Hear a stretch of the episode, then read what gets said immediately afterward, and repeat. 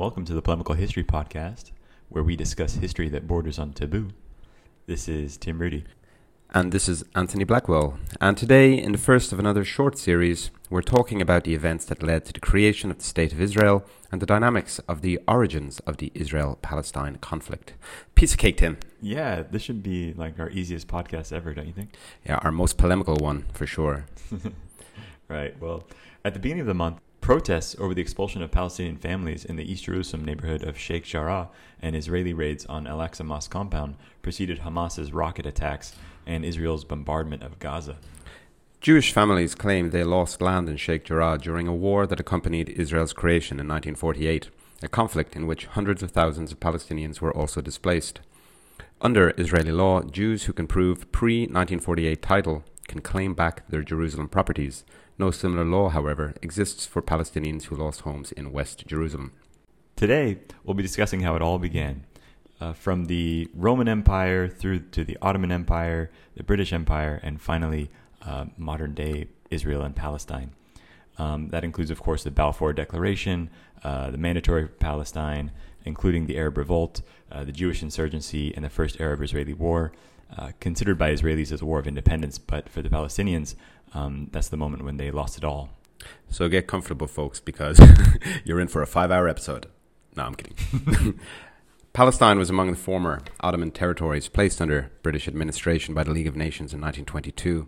All of these territories eventually became fully independent states, except Palestine, where the British mandate incorporated the Balfour Declaration of 1917, expressing support for the establishment in Palestine of a national home for the Jewish people.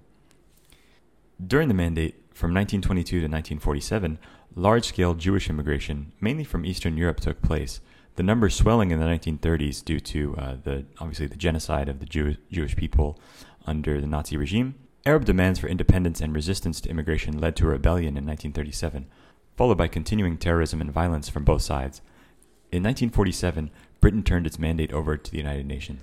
The UN proposed terminating the mandate and partitioning Palestine into two independent states, one Palestinian Arab and the other Jewish, with Jerusalem internationalized. One of the two envisaged states proclaimed its independence as Israel, and in the 1948 war involving neighboring Arab states expanded to 77% of the territory of Mandate Palestine, including the larger part of Jerusalem. Over half of the Palestinian Arab population fled or were expelled, and Jordan and Egypt controlled the rest of the territory assigned by the UN to the Arab state. So, Anthony, uh, any discussion about the history of Israel Palestine is likely to be contentious, to say the least. Uh, most people having very strong convictions one way or the other. Um, none more so than the Israelis and the Palestinians themselves, huh? Um, so, to any Palestinian or Israeli listener out there whose destinies and those of their families and societies have been shaped by these events, know that, as with everything we discuss, though we may sound like a pair of know it alls, we're merely two friendly history buffs trying to, the best of our ability, make sense of this stuff, right? That's right, Tim. Yeah, I think it's. Uh, I mean, it's got to be one of the most. If, even if you ask like a kid in middle school in America, um, you know, around the age of twelve, what is the most? Uh, well, you probably wouldn't know what the word polemical meant, but what is the most polemical thing you can think of? The polemical, most uh, controversial international situation you can think of? I think Israel Palestine would come to mind, even for a twelve-year-old. Wouldn't you think? Yeah, sure. And I think one of the things that make it more comfortable discussing the other topics that we've so far covered in our previous six episodes have been the fact that they're either consigned to the past um, or they're just of sort of general curious interest to a, a, a general listener. This, however, um, obviously has a continuing impact. Um, and the outcome of, of the current conflict, I mean, yeah, yeah. And you you have uh, some personal experience on the issue. I guess you used to live over there. Is that right? Um, I worked over there for for for a number of months. So shortly after graduating uh, with a master's in international peace studies, I started working for a development education NGO where, for part of the year, I teach Irish and Northern Irish school children in both nationalist and unionist communities about the Israel Palestine conflict as well as our own Northern Irish uh, conflict and peace process. Then, for the remainder of the year, I'd be based in Israel and the occupied Palestinian territories, where I teach at Israeli schools in West Jerusalem and at Palestinian schools in Hebron and the West Bank. Um, you were the, teaching what exactly? I was teaching um, Well, there are two kind of parallel programs um, in Northern Ireland and in the Republic of Ireland. I was teaching Irish secondary school students about the history of the Israel Palestine conflict, sort of what we're discussing today, but I wasn't having these Yeah. sort of candid conversations with the students. So, um, and then also um, sort of encouraging them to think about their own experience of conflict and the, the peace process. Oh, okay. And then in Israel and Palestine, um, I was doing the inverse, and we were speaking about the history of the Northern Irish conflict, the peace process, and then having them kind of reflect on their own experience of the realities of conflict. Ah, okay. I, I thought you were just like teaching English to Israeli and Palestinian No, kids. Okay, no, no. And we were trying to organize um, like exchange trips. Also, we brought Israelis and Palestinians over to Ireland. We brought um, later. I wasn't working for the NGO at this time, but we brought Irish school children over to Israel and Palestine, Oh, cool. and the, the Israeli and Palestinian kids uh, worked together on, a- on a number of projects. Okay. Um, in again this time too, I met many impressive educators um, from both sides, for whom I have an enduring respect. Um, it was a challenging time. Some of our Israeli and Palestinian partners, not to mention the Unionists in Northern Ireland, uh, were naturally suspicious, as they couldn't be sure what I was saying to the opposite side. And on the Palestinian side, there was probably some resentment at my ability to move throughout their own land and between the West Bank and Jerusalem freely, um, a freedom which they're denied. Yeah, when you were moving between there, um, was there checkpoints or something like that? Yeah, yeah. There were uh, many checkpoints. Um, I got special treatment because I had a European passport, um, and traveling with Palestinians in the West Bank too. Um, I was more subject to to the um, to the treatment that they received in the sense that if I were traveling in a vehicle with them, we were stopped frequently. Um, the vehicles were searched. Dogs were were brought out to, to smell our persons and, and the vehicles. Um, yeah, I mean, I've, I've, yeah, lots of, lots of stories from, from that period. This was in 2008, around the time Israel launched Operation Cast Lead against Gaza, and the current crisis is or was, I mean, it remains to be seen whether the ceasefire will hold. The third such operation since that time. Um, on one occasion, I was caught up in a bomb scare in Jerusalem. Uh, on another occasion, in a momentary case of mistaken identity, I had a gun pointed at me by an Israeli soldier in Hebron. Whilst traveling with Palestinians, like I said, in the West Bank, I witnessed um, at first hand their indignity, frankly, at checkpoints. Um, an experience I'd liken to the treatment of African Americans at the time of the civil rights movement, um, or even in South Africa, but maybe we'll hold off on the apartheid uh, question until the next episode. Uh, we have enough to get through right now. Who, who did the Israeli soldier think you were? I don't know. I was approaching the um, Ibrahimi Mosque um, in Hebron, which is a religious site um, because it's the supposed burial place of many of the biblical patriarchs, Abraham, for example, so Ibrahim. Um, and it's it's very important to Christians, to Muslims, and to Jews, and it's in Muslim territory. So because it's so significant, it attracted um, Israeli settlers who flocked to it, um, and then because you have Israeli settlers in this particular area, kind of encircled by by, by local Palestinians, uh, I guess the Israeli state feel required to or obliged to protect them from any potential threat. So the army appears and they cordon them off, and so you've got this kind of horrible situation where you've got this period, this this this this part of the old city, um, kind of expropriated, um, and you've encircled by the army. Um, so you have a, a settlement, Mhm. and then you, you have that settlement of several thousand Israeli settlers surrounded by about, about 200,000 Palestinians. But the, the mosque is at the, at the center of this. So I was approaching the mosque. Um, it's ostensibly a shared place, but it's it's you know controlled by the by the military, the, the Israeli military. And I was approaching it, and a, a squad, I don't know what they're called, a squad, a platoon of soldiers, ran out of the mosque. Um, in in some sort of military file with their with their machine guns raised, and one guy ran up to me with his machine gun raised, his M16 raised, pointing at me, shouting at me in Hebrew. His radio crackled, and you know he said something, and off they turned and ran down an alleyway. So I, I, I don't know, maybe there was somebody suspicious they were looking for, and I guess I looked suspicious. Oh, okay. Um, So it could have been just like a, maybe a moment of panic for the soldier, like uh, just pointing his gun at everyone around. Or yeah, you know, but obviously when you're not used to that, it's quite a you know I still I still remember today. Um, uh, that's crazy. I also witnessed uh, at this time a Hamas demonstration in the streets of Hebron protesting the latest bombing of Gaza, as well as the eviction of Palestinian families and the demolition of their homes because they overlooked those of the Israeli settlers in Hebron um, who were there illegally and deemed a security risk. So if you're a Palestinian ho- Palestinian living in an apartment or a home over looking where the settlers have arrived, you're removed because potentially you could be a threat. So you get kicked out of your house. You've been living in for for a long time. Um, on the other on the other side, through my conversations with Israelis, I was convinced that their trauma, the legacy of their historical persecution in Europe, and their perception of continued persecution was real to them. Um, I had many frank conversations with my Israeli students. I had students cry, telling me stories. Many of their families have been um, affected also by the conflict. They've all served in the IDF, um, some in in combat situations. The, the Israeli Defense Force. Yeah. yeah. Um, on one occasion in a bar in West Jerusalem, an Israeli man became belligerent when he discovered I was Irish um, as many Irish people are sympathetic to and express solidarity with the Palestinian struggle. For example, in Belfast, you'll find reference to Palestine and Israel in the respective political murals of nationalists and unionists. Um, after the bar woman helped me de escalate the situation, she said she had something to show me, and after disappearing into an office, reappeared with a copy of the Irish Proclamation of Independence. Your people and my people are the same, she said and I was temporarily at a loss for words. I understood why Palestinians felt an affinity with the Irish people, but I struggled to see how the Israelis could. And then it hit me. I had to kind of reorient my attitude toward both our histories. Um, the Palestinians identify with us in a way that's easily imagined. So, as the indigenous population, they were encroached upon by colonial settlers, much like the indigenous Irish in the plantations of the 16th century, and are the victims of a legacy of partition. And the Israelis, on the other hand, regard Israel as their ancient and ancestral homeland in the way we Irish regard the island of Ireland as our homeland. According to this logic, the Palestinian um, is not indigenous at all, but himself a settler in the Jewish homeland, not to mention the fact that the aspirant Israelis, like the Irish, fought against the British during the Jewish insurgency that preceded the 1948 Arab Israeli War.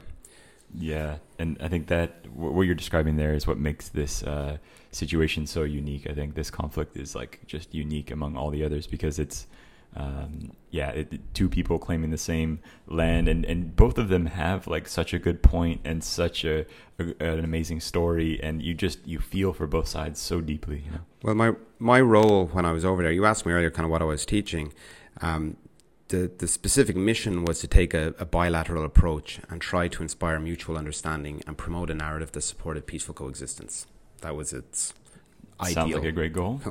Um, and in this way, teaching history became ideally a tool for understanding and peaceful future relations. So when faced with contradictory explanations for the same historical event, you know, we tend to polarize them rather than being able to accept them as being equally valid. However, multiple narratives addressing the same historical event may be equally legitimate and logical. People tend to internalize, identify with, and adopt the stance of believing in a moral superiority of their own account of history while disregarding um, or morally excluding that of the other side. And this has also been true of people's experience of history and conflict on the island of Ireland. Um, and what I think is interesting about the potential for this episode um, is this sort of discussion about um, the purpose of history and historiography, etc. In recent decades, the writing and teaching of history has been woven together with peace building, nation building, and reconciliation efforts, and school history textbooks have a wide and authoritative reach and are instruments of collective identity building. History textbooks define events of national pride, collective victimhood, and historical relations of rivalry and hostility. And when these textbooks are sanctioned in national school systems, their particular selections, omissions, arrangements, interpretations, and simplifications, they become authoritative. Minority or oppressed groups within the state or other states may see these accounts as biased and manipulative, and for these reasons, history textbooks have been at the center of controversies, and educators, historians, and politicians alike recognize their potential to promote peace as well as perpetuate or even provoke conflict. And other notable examples of this include the end of apartheid in South Africa and the work of the Truth and Reconciliation Commission, the respective breaks, uh, breakups of Yugoslavia and the Soviet Union, and similar projects between France and Germany, and within Germany during the era of denazification, which we discussed in an earlier episode. So, given this personal experience, you can see how I might be invested today, at least at the beginning, in uh, moving beyond a, a simple one dimensional identification with a single narrative, which describes, frankly, most conversations about this topic. Um, and here I'm referring especially to the history as opposed to the current events, and instead discuss the separate historical narratives of these two peoples as they see it, with the objective being to give space to conflicting views and try to appreciate each side's uh, quote unquote logic. Um, for I doubt that any single compromise narrative that people of both societies can identify with will ever be possible. And by the way, for the benefit of our listeners, by affirming that two sides can have separate, legitimate, and valid interpretations of shared historical experiences, I do not mean to imply equivalency, moral or otherwise. The multiple perspectives approach is inevitably complicated by issues of power and ideology. Each side's narrative may be symmetrical, but there is a continuous asymmetry of power between Israel and Palestine that is, Israel's dominance and occupation of the Palestinians in the occupied territories and domination of the Palestinian minority by the Jewish majority within the state of Israel. And for their part, most Israeli Jews tend to perceive themselves as a minority in a hostile Muslim Middle East. And it's this tension between the asymmetry of power and the symmetry of each side's narrative, between the need for the two narratives to be regarded equally, that makes conversations, such as one we're having, Tim, and ones I occasionally have in the classroom, so fraught. What about you, Tim? How did you first come to come to this topic? Yeah, yeah. I was just gonna say uh, one of the reasons I came to this topic is uh, through YouTube. Uh, there's a channel called the Ask Project, um, which I recommend to to anyone, even if you're uh, a Palestinian or an Israeli uh, living in the region, or um, you know maybe you have no idea what's going on there. I, I find that kind of hard to believe at this point. I think everyone has an inkling, um, but no matter where you're from, just look up the Ask Project on YouTube. Uh, it's a Canadian Jew and a Palestinian woman uh, go around Israel and Palestine, um, and they just ask people questions. So they they take questions from uh, their their contributors who are maybe it's from YouTube or Twitter, I don't know, from online, and uh, a lot of times the questions come from locals. You know, it's just like Palestinian people want to ask uh, a large number of Jews maybe a certain question, or uh, a Jew wants to ask Palestinians, "Why do you do this? What, what's your opinion on that?" And the Ask Project just um, they go around and they first they ask people on the street, "Are you willing to be filmed?" Some people say yes, some people say no. Um, are you are you know if they say no, are you at least willing for us to record your voice. You know, we'll point the camera at the ground and we'll just record your voice. Uh, you, know, your uh, audi- auditory uh, reaction on this question. And some people say yes to that.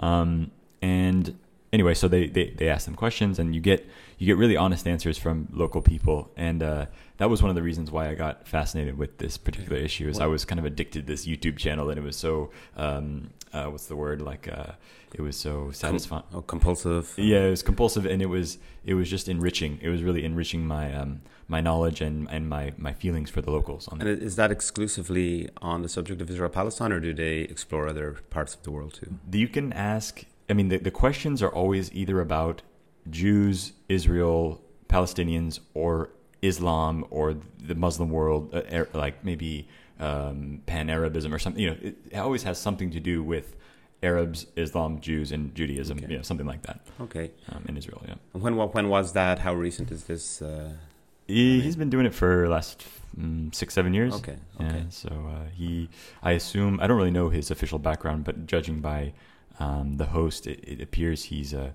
a Canadian Jew who um, moved, like, immigrated to Israel. Okay. Yeah. All right. Well, maybe let's begin by broadly outlining the different version of events as told um, within um, Israeli and Palestinian historiography. How do they see the history of this period um, themselves? So, in intractable conflicts such as this one, and as I suggested, the Anglo Irish and Northern Irish conflict, um, each side tends to create a monolithic identity by constructing it in opposition to the other in which historical facts are recruited to support those narratives. This is clearly reflected in both Israeli and Palestinian historiographies. So, in Israel, there's a traditionalist school consisting of participants and propagandists, as well as historians close to the political establishment who lay the entire blame at the door of the Arabs, and a revisionist school that takes a much more critical view of Israel's conduct and place on her a larger share of the blame for the creation of the Palestinian refugee problem and for the continuing political impasse in the Middle East. And this debate between the old and the new historians, or historiography, as these two schools of thought have come to be known, isn't of merely historical interest because it cuts to the very core of Israel's image of itself In part, it's a debate about the relationship between history and propaganda, and it's conducted in a highly charged political atmosphere. And for this reason, it excites intense popular interest and stirs strong political passions. According to the Israeli historian Avi Shlaim, emeritus professor of international relations at the University of Oxford, the conventional Zionist account goes roughly as follows Quote, The conflict between the Jews and the Arabs in Palestine came to a head following the passage um, on 29th of November 1947 of the United Nations Partition Resolution that called for the establishment of two states, one Jewish and one Arab. The Jews accepted the UN plan despite the painful sacrifices it entailed, but the Palestinians, the neighbouring Arab states, and the Arab League rejected it. Great Britain did everything in its power toward the end of the Palestine Mandate to frustrate the establishment of the Jewish state envisaged in the UN plan. With the expiry of the mandate and the proclamation of the State of Israel, seven Arab states sent their armies into Palestine with the firm intention of strangling the Jewish state at birth. The subsequent struggle was an unequal one between a Jewish David and an Arab Goliath. The infant Jewish state fought a desperate, heroic, and ultimately successful battle for survival against overwhelming odds. During the war, hundreds of thousands of Palestinians fled to the neighboring Arab states mainly in response to orders from their leaders and despite Jewish pleas to stay and demonstrate that peaceful coexistence was possible. After the war, the story continues, Israeli leaders sought peace with all their heart and all their might, but there was no one to talk to on either side. End quote. This is the heroic moralistic version of the creation of the State of Israel, and it's an axiom of this narrative that Israel is the innocent victim. This popular version is the one that has traditionally been taught in Israeli schools and is used extensively in the quest for legitimacy abroad. Western attitudes toward Israel are influenced by perceptions of how Israel came into the world, and according to the old Zionist narrative, it was an immaculate conception. It's a prime example of the use of nationalist version of history in the process of nation building and serves as the basis of Israeli policy and propaganda. According to another Israeli historian, Simha Flapan, the myths that Israel forged during the formation of the state have hardened into an impenetrable and dangerous ideological shield, and it's important to debunk these myths as a contribution to a better understanding of the Palestinian problem and to a more constructive approach to its solution. That being said, Flapan writes that his belief in the moral justification and historical necessity of Zionism remains unaffected despite his critical reappraisal. Quote, the history of Zionism demonstrates the extent to which the urge to create a new society embodying the universal values of democracy and social justice was inherent in the Zionist movement and responsible for its progress in adverse conditions. However, writing presciently in 1979, he continues Israel's problem today lies in the disintegration of these values, due largely to the intoxication with military success and the belief that military superiority is a substitute for peace, and that unless the liberal and progressive values of Zionism are restored, and that Palestinian rights to self determination within a framework of peaceful coexistence are recognized, Israel's search for peace is doomed to failure I firmly believe, he concluded, that these trends will ultimately become the deciding force in Israel. End quote. And then, of course, there's the realpolitik or realist point of view, subscribers of which are generally less self righteous and more receptive to new evidence and new analyses. They eschew the moralistic tone and instead interpret events in terms of self interest. Now, the Palestinian version of events. The Palestinians, for their part, regard Israelis as the conquerors and themselves as the true victims of the First Arab Israeli War, which they call Al Nakba or the catastrophe. Most Israelis would be outraged by the suggestion that they are conquerors, but this is how they are perceived by Palestinians. Theirs is a colonial narrative that presents Israelis as colonizers rather than as enemies of imperialism, as some Israelis, such as the West Jerusalem bar woman I mentioned earlier, see themselves that portrays Israel as a colonial settler state, part of the European American movement of expansion in the 19th and 20th centuries, whose aim was to settle new inhabitants among other peoples or to dominate them economically and politically. Sadly, for Israeli critics of this narrative, I suppose the expansion of illegal Jewish settlements and the de facto annexation of Palestinian lands supports this narrative, but that's a topic for another show, the next show perhaps. Um, some of the new Israeli historians, for example Tom Segev, support this line of reasoning, arguing that Zionism under the British Mandate was exactly a colonial enterprise, part of the saga of white settlement as in North America and Rhodesia, and that settlers declared independence only when they no longer required the mother country's soldiers to subdue the natives. In 1961, the writer Martha Gellhorn, who was unequivocally pro Israel, described in an essay entitled The Arabs of Palestine, the Arab Narrative as she saw it at that time. Quote, in 1948, war took place between five Arab nations of the Middle East and the Jews in Palestine.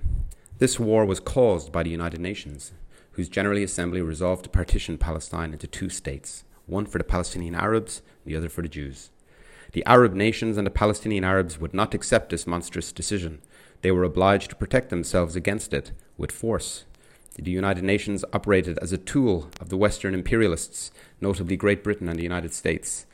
The United Nations wanted the Jews to proclaim the upstart state of Israel. Because of the Western imperialists who favored Israel, the Arabs lost the war. By massacre, threatening broadcasts, pointed bayonets, and a murderous siege of cities, the Jews drove hundreds of thousands of Arabs out of their homeland. For 13 years, these Arab refugees have languished in misery around the borders of Israel. The United Nations bears the blame for these events and must repair the damage. The condition of the refugees is a sore on the conscience of honourable men. The Israeli government refuses to welcome back to their homeland the refugees, now swollen to more than a million in number. This refusal demonstrates the brutality and dishonesty of Israel, an abnormal nation of aliens who not only forced innocent people into exile but also stole their property. There is no solution to this injustice, the greatest the world has ever seen, except to repatriate all Palestinian refugees in Palestine. Palestine is an Arab country, now infamously called Israel. Israel has no right to exist, and the Arab nations will not sign peace treaties with it, but will, by every means possible, maintain the state of war. End quote. So, when you're reading the history of Israel Palestine and you're reading the various historians and the various books, you come across these various competing nationalistic narratives. And it sort of reminds me of that Indian parable of the blind man and the elephant. Do you know that one? No. Um, it's uh, so you have several blind men, and they're each touching a part of an elephant, and they're asked to describe what it is they're touching, but none of them can agree on what it is because they each approach it from a completely different kind of perspective. One's touching the trunk, one's touching the leg, the tail, etc. Um, and, and the moral of which is that people have a tendency to claim absolute truth based on their limited subjective experience as they ignore other people's limited subjective experiences, which may be equally true. So that's the kind of minefield in which we're, we're working in when reading or researching or studying um, the history of Israel and Palestine. Yeah, that analogy kind of reminds me of what goes on in science too. I think when you have uh, maybe you have two astrophysicists like debating the nature of the universe, they're both like going off of you know uh, it appears that our understanding of the universe is extremely limited it is limited from the human perspective and also what we know uh, in terms of physics and science and quantum physics etc so I, have heard something similar described uh, not that exact analogy but it um, I've heard you know two scientists or two physicists like debating and it and it sounds something like that you know they're both trying to extrapolate massively based on a kind of limited uh, a limited subjective perspective you know? mm. so. Yeah. Well, we're all sort of like that in every aspect of our lives. Yeah, yeah, yeah. Um, yeah, so it's as you say, they have, you have these two these two um, competing narratives, and both. I mean, my gut feeling is always like they both come from really reasonable, um, sentimental, um, and and just really concrete origins, and and you, I just find myself kind of agreeing with both sides a lot. Um, but you know, for someone, for an Israeli or Palestinian who's really vested in this stuff, they would find it outrageous that you know how can you agree with both sides? Like, how do you not only agree with mine? Maybe I don't know.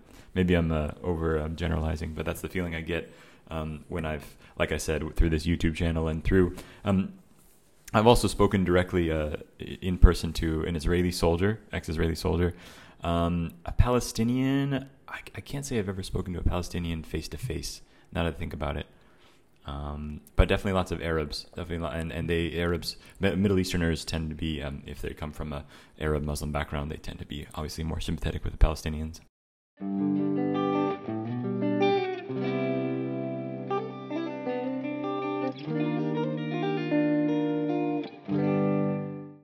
Okay, so we've kind of established the lay of the land in terms of the history of the of the region, of the conflict, of the, the events of the 19th, 20th century. But let's walk it back a bit. I believe you want to talk to me um, a little bit about the events that preceded those um, that I spoke about just now. Yeah, going way far back. Yeah, um, go for it. Yeah, I'm, I'm a I'm a fan of ancient history. Um, I've always been a fan of Middle Eastern history. I don't know if that's true for you. Have you been specifically drawn to Middle Eastern history or not so much? Uh, I think probably my earliest interest probably started with uh, Lawrence of Arabia and T.E. Lawrence and seven, reading Seven Pillars of Wisdom and watching the movie with Peter O'Toole. Um, yeah, so this time, actually, exactly this time during World War One, and uh, and uh, the British trying to rally the Arabs to fight the Ottomans. Um, which we'll talk about incidentally in, in, in, a few minutes.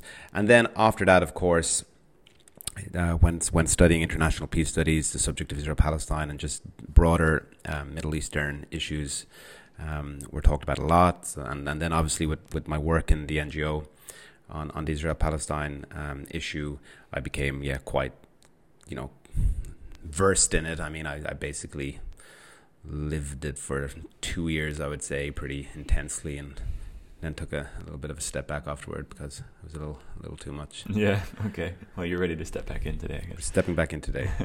um, I was fascinated. Maybe I'm over romanticizing it a little bit, but I thought the golden age of Islam was just too cool. Like. I remember uh, reading about that, uh, watching videos on it, documentaries, and I couldn't believe um, how during the golden age of Islam, the Arabs translated ancient Greek texts uh, and, and, conserved mm. a lot of the science and philosophy that the Greeks had made that would have i guess i understand they would have been lost to history if the arabs had not translated it to arabic yeah. um, and then the europeans later tra- during the renaissance they translated i believe from arabic into the various european languages yeah that yeah actually that's a that's a very interesting period of history i think in, in university we we read and studied the the muqaddimah which is an amazing um, kind of work of statecraft that described how empires fell you know this it's an amazing piece of political history um, written by an Arab, I think, from North Africa. Or um, I don't know. Personally, I'm very interested in the the journey of Ibn Battuta. Ibn ever, Battuta, yeah, yeah, sure. I've read quite a bit about him. It's very interesting. Sort of a, a Moroccan. Um, what's his name from Marco Polo? Marco Polo. Yeah, that's right. Yeah. Arguably more impressive, in fact, than than Marco Polo's journeys. Yeah, I think he was. I think he went further and did more things. And I forget the name of the author, but that Arab author who um, lived among the the um, Volga Vikings Oh yeah, I think they made a movie about it, Thirteenth Warrior, based on a Michael Crichton novel. But there's a, an historical text. Yeah, it's uh, he was like an emissary of of, of, the, of the, Persian Empire. I, I, I don't know exactly the anyway some Arab empire. it sounds so vague. I'm sorry for anyone who's got a particular interest in that. Some sort of empire. And and, and yeah, he was an emissary and uh, to to the Volga Vikings. Um, okay. The, the, Vikings, the, the, Russian branch of Vikings. You yeah. know, we're, we're, all aware of the Vikings who went to Western Europe, etc. Yeah. But this was the branch that went um, through the rivers of Russia and right down. There was raided in Persia and so yeah, forth. communication. I think they served as um, bodyguards in Constantinople to the emperor and oh, also yeah. to the Arab kings. What are those called? Yeah, the Va- guards or Varangian yeah. guards. I forget the name. Super interesting. Yeah, they is that the, they became the Kievan Rus? Is that the same guys? Uh, I'm not sure. I'm not sure. okay, I know the Russia was basically founded by Vikings. Anyway, I don't know how we got to that point, but uh, let's, let's get back to Israel. Straight, straight to episode eight. yeah. um, so yeah, I've always been fascinated with with the Middle East. Well, always, yeah. I guess since I was a teenager. Um, I, I, thought the the golden age of Islam was so cool. How um, sort of, I mean, the Arabs spread Islam with the sword, pretty much. Uh, from from uh, you know what is it from Afghanistan from from northern India all the way to Spain you know it's like wow this is amazing. Um, this new idea this new this new religion is like spreading like wildfire. Um, but the the cool thing I thought was um, and again maybe this is not strictly historically accurate but I think the the um, the Arabs the, the, the Islamic Muslim caliphates they were uh, very tolerant towards Christians and Jews, right? They had maybe a bit of a tax. They often taxed people for not being Muslim, but other than that, they were more or laissez faire. Whereas the Europeans, when they took over a new area, they were like, listen, Christianity or you're done. yeah, I'm, I'm not an expert, but I think that coheres with what I've what yeah, I'm sure there was exceptions on both sides. Uh, there, yeah. there, must be exceptions on both sides, but in general, I've heard historians repeat that. Um, but but to say the Renaissance, the Renaissance was credited with these, with the Arab resurrection of classical European, uh, you know, tracts and treatises. It was it was the Arabs who translated the likes of Plato, etc., Aristotle, into Arabic, and then it was through the Arabs then that early modern Europeans rediscovered, you know, their own European heritage, right. which sort of kicked off the Renaissance. Yeah, that's just phenomenal. I think that's just so cool. Um, but anyway, so that led to, um, you know, I guess, uh, continued fascination with the region, um, as well as European history. I, I like both, but um, specifically Israel Palestine, um, the history of it is it's actually surprisingly simple because it's such a small region and it hasn't really been um, there haven't been any global empires that are global I guess uh, you know regional hegemons or trans regional hegemons that have uh, come out of the the region they've it's mostly been under the power of someone else some other empire uh, for the vast majority of its history um, so Israel Palestine is considered the land between the Mediterranean Sea and the Jordan River. It's a rather small area, b- the birthplace of Judaism and Christianity. Um, of course, it's not the birthplace of Islam, but there are many holy sites, um, like we mentioned, the Al Aqsa Mosque and so forth, um, the Dome of the Rock. Yeah, the Ibrahimi Mosque also. Yeah. Is it okay? Yeah. The tomb. It's also known as the tomb or the cave of the patriarchs in Hebron. Yeah. Right. Right. So it's uh, obviously it's a, a, a holy city for all three major uh, Abrahamic religions. Um, so over the years, it has been controlled by uh, ancient Egypt, Persia, uh, Alexander the Great, and his successors, the Roman Empire, um, several Muslim dynasties, um, the Crusaders, uh, the Ottoman Empire. You know, it goes on and on. Empires have dominated this region over the millennia. Um, well, ge- ge- ge- geopolitically, it's a crossroads for what Europe, Asia, Africa. Exactly. Yeah, I think it's a, a very important. It, it's it kind of reminds me of like um, Constantinople, you know, in terms of importance. It's really like a crossroads. Yeah. Napoleon also. Napoleon also fought there too. Yeah. He, did he get his butt kicked by the British or something? Uh, he got beaten. Yeah, I think he was he was beaten. All right. Um, I forget the name of the battle. Was it Acre or something? But Acre. And he famously uh, did a propaganda coup as well when he was in Jaffa. I think uh, he met a bunch of. I was going to bring this up in a previous episode. Plague victims and he greeted them and demonstrated his uh, benevolence and his his courage in the face of the plague. And you know, people were worried that he would catch it. He didn't catch it. Oh yeah. Um, he was to die many years later from stomach cancer. Yeah, anyway. Saint Helena or whatever island. Um, yeah, about 200 years ago, we just celebrated yeah. the, the anniversary. Anyway, um, so the like I said, it was really starting with the Ottoman Empire that I'm more uh, that I, I, think is more pertinent to this episode. You know, I think I mean talking, of course, uh, Zionists and Jews they they like to talk about how um, you know it, it is their homeland from two thousand years ago. That's absolutely true. Uh, but it's for me, I think when you're looking at the modern day uh, conflict, it's kind of under the Ottoman Empire that I wanted to talk about because I think that's where the most confusion is, right? No, no one, no one really disputes that Jews lived there 2,000 years ago. I think even even Palestinians would agree they lived there 2,000 years ago. It's kind of historically confirmed. But I think people start to get a little bit on edge when you talk about uh, the immigration to to Palestine within the last 200 years. So I wanted to focus on that the the late late Ottoman Empire. Um, so yeah, of course, the, the Ottomans ruled uh, over Palestine from 1516 uh, up until um, the end of World War One, which is when the British, um, you know, famously uh, betrayed uh, the Arabs and the um, who was it? Who they betrayed? The was Arabs? it Hussein? Yeah, the McMahon Hussein agreement. I think they they yeah. promised the Arabs Palestine. They yeah. promised the Jews Palestine had their the eye their own eye on it as well. Yeah, they uh, they, they kind of made a three way promise, um, and of course they favored themselves. Um, one thing's for sure, we're going to throw the British under the bus this episode many a time. yeah, yeah, I'll try to be a little sympathetic, uh, you know, while throwing them under the bus, but I'll, I'll sympathetically yeah. throw them under the bus. But yeah. they they bring it on themselves, to be honest. yeah. Um, yeah, I was just mentioning to Anthony before the podcast that I found in my research um, that the the Mamelukes, who were a really cool uh, sort of knightly class um, that ruled over Egypt for a few centuries. They actually won Palestine back from the Ottomans in 1832, but the British intervened and returned it to the Ottomans. it's like it's like they're becoming a caricature of themselves. Um, just, a, just a global busybody. Yeah, and just in this region specifically, the Brits are just so active um, in kind of uh, you know uh, projecting their power, right? Um, anyway, so that's the that's the history. Of course, uh, Anthony went over uh, briefly the what happened in the 20th century, um, but it started, you know, in the year 1900. Palestine was under Ottoman rule, um, and at the end of World War One, it it uh, turned over to British hands. Um, and then, uh, of course, the, the independence for the Israelis and um, the subsequent wars, uh, 19, the War of 1948, and um, everything else is history, as we say. Uh, but that was um, so that's the history part. The demographic part um, is even more interesting to me. So, starting in the 19th century, uh, under the Ottomans, you see lots of immigration to uh, the area known as Palestine.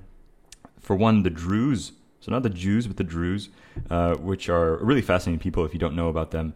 Uh, they're an ethno-religious group similar to uh, how the Jews are. Kind of their ethnicity and their religion are, are very closely linked. Um, and they believe in a sort of cocktail of religions and philosophies, uh, everything from like Greek philosophy, uh, Buddhism, Islam, Christianity, you name it, they got it. Uh, they believe in reincarnation and enlightenment. Um, really fascinating religion. Religion. Look up the Druze. Um, are very unfortunate people too. Much like the Jews, they've been persecuted time and time again over the years.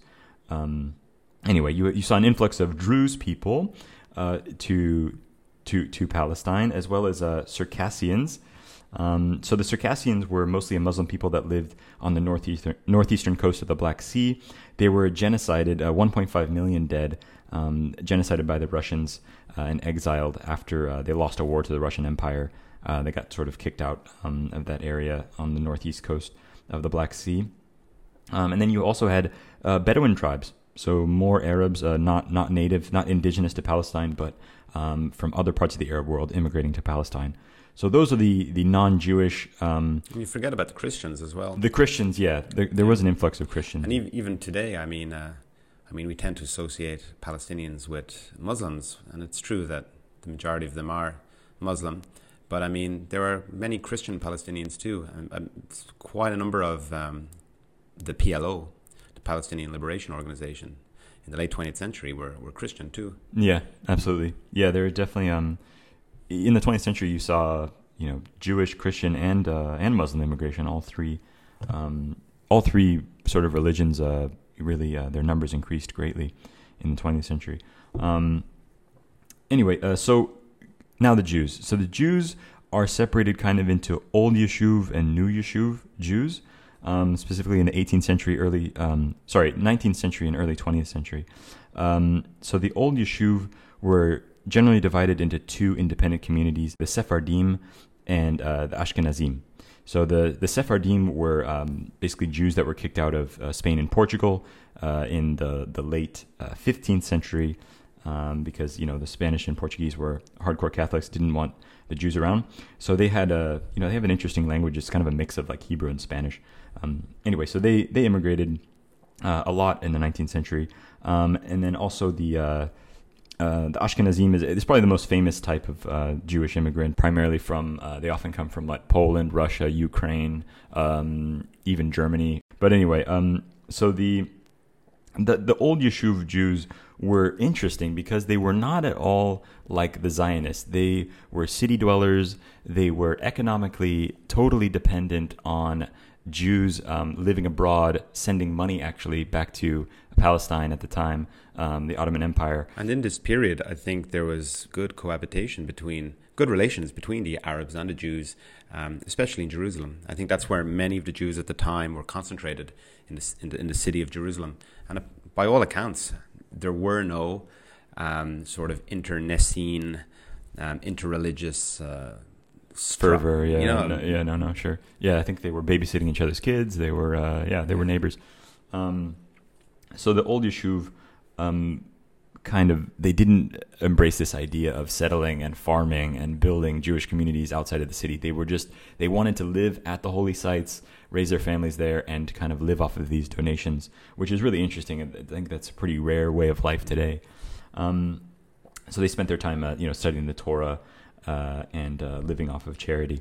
Um, now, the new Yishuv, uh, which were mostly, vast majority were uh, Zionist Jews, um, it refers to those who adopted a new approach. So, based on economical independence, uh, various national ideologies, rather than um, strictly um, religious reasons for settling in the Holy Land. Um, so the, the Ottoman government was not supportive of, supportive of the new settlers uh, for the, the first and second Aliyah. Uh, so the, the, Aliyah was the you know two times in the 19th century, uh, maybe the early 20th century, I'm not sure, where the um, Jews came kind of en masse to Palestine. Yeah, I think there was a third one then in the 30s. I think it was called the Bet Aliyah. Oh, a third one. The. Aliyah kind of what signified the emigration, wasn't it? Okay. Or immigration, rather. Right, right. So, so the Ottoman government um, actually officially restricted Jewish immigration. So I knew Jewish uh, immigration had been restricted under the British, but I did not know that the Ottomans also were not a fan of it. So, so that the new, the old Yishuv and the new Yishuv kind of lead us into um, Zionism and, and broader Jewish immigration uh, in the 20th century. Um, I found uh, some information, particularly on Arthur Ruppin, who was one of the uh, founders of Tel Aviv. Uh, do you know? Have you read about Arthur Ruppin? Yeah, he he was um, a Zionist, one of the big, the great Zionist thinkers, leaders, um, a German, a German Jew. He actually became the director of Berlin's Bureau, Bureau for uh, Jewish Statistics from 1902 to 1907.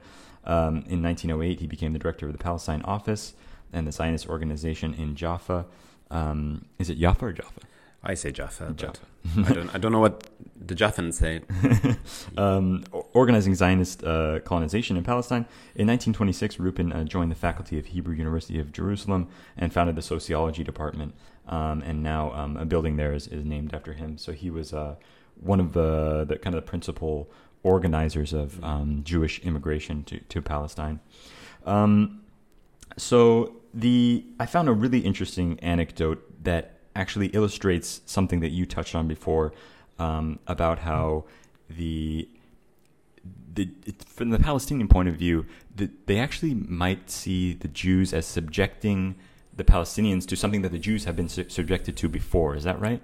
Um, well, I think that's the kind of yeah, I guess so. Generally speaking, isn't that the the tone of much of um, what you see on the internet as well? You know, I mean, it's the irony, I guess, that people are underscoring that the Jews formerly, and you could argue there's still you know rampant anti-Semitism in the world, but formerly a terribly persecuted people um, are subjecting another population to um, terrible persecution. Right.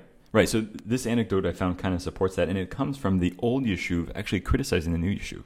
Um, so the the Zionist movement um, tried to find work for the new immigrants who arrived uh, during the second Aliyah. Um, however, most were middle class and were not physically fit or um, or knowledgeable in agricultural work. So the, the Jewish plantation owners had previously hired Arab workers who accepted um, low wages and were familiar with agriculture. The leaders of the Zionist the Zionist movement insisted, however, that plantation owners hire uh, only Jewish workers and grant higher wages. So um, the conquest of labor was a major Zionist goal. However, this caused some turmoil in the Yishuv, uh, for there were those who felt that they were discriminated against Arabs just as they had been discriminated against in Russia. So you had a lot of these, some of these old Yishuv who said, like, I kind of escaped persecution, Yeah. made it to the Holy Land, and now I'm witnessing the exact persecution that I was subjected to. Yeah, and that's you know that's something that we may not highlight enough probably in this episode and the next episode because we're generalizing about later Israel and Palestine. Within Israel, I mean Israel's current government it's a, it's a very right wing populist government and it has a lot of detractors within Israel. There's lots of Israeli human rights organizations that are critical um, of modern day Israeli policy. You have these new historians who are a lot more critical than the old historians in how they perceive their country's role in, in events in their, their history.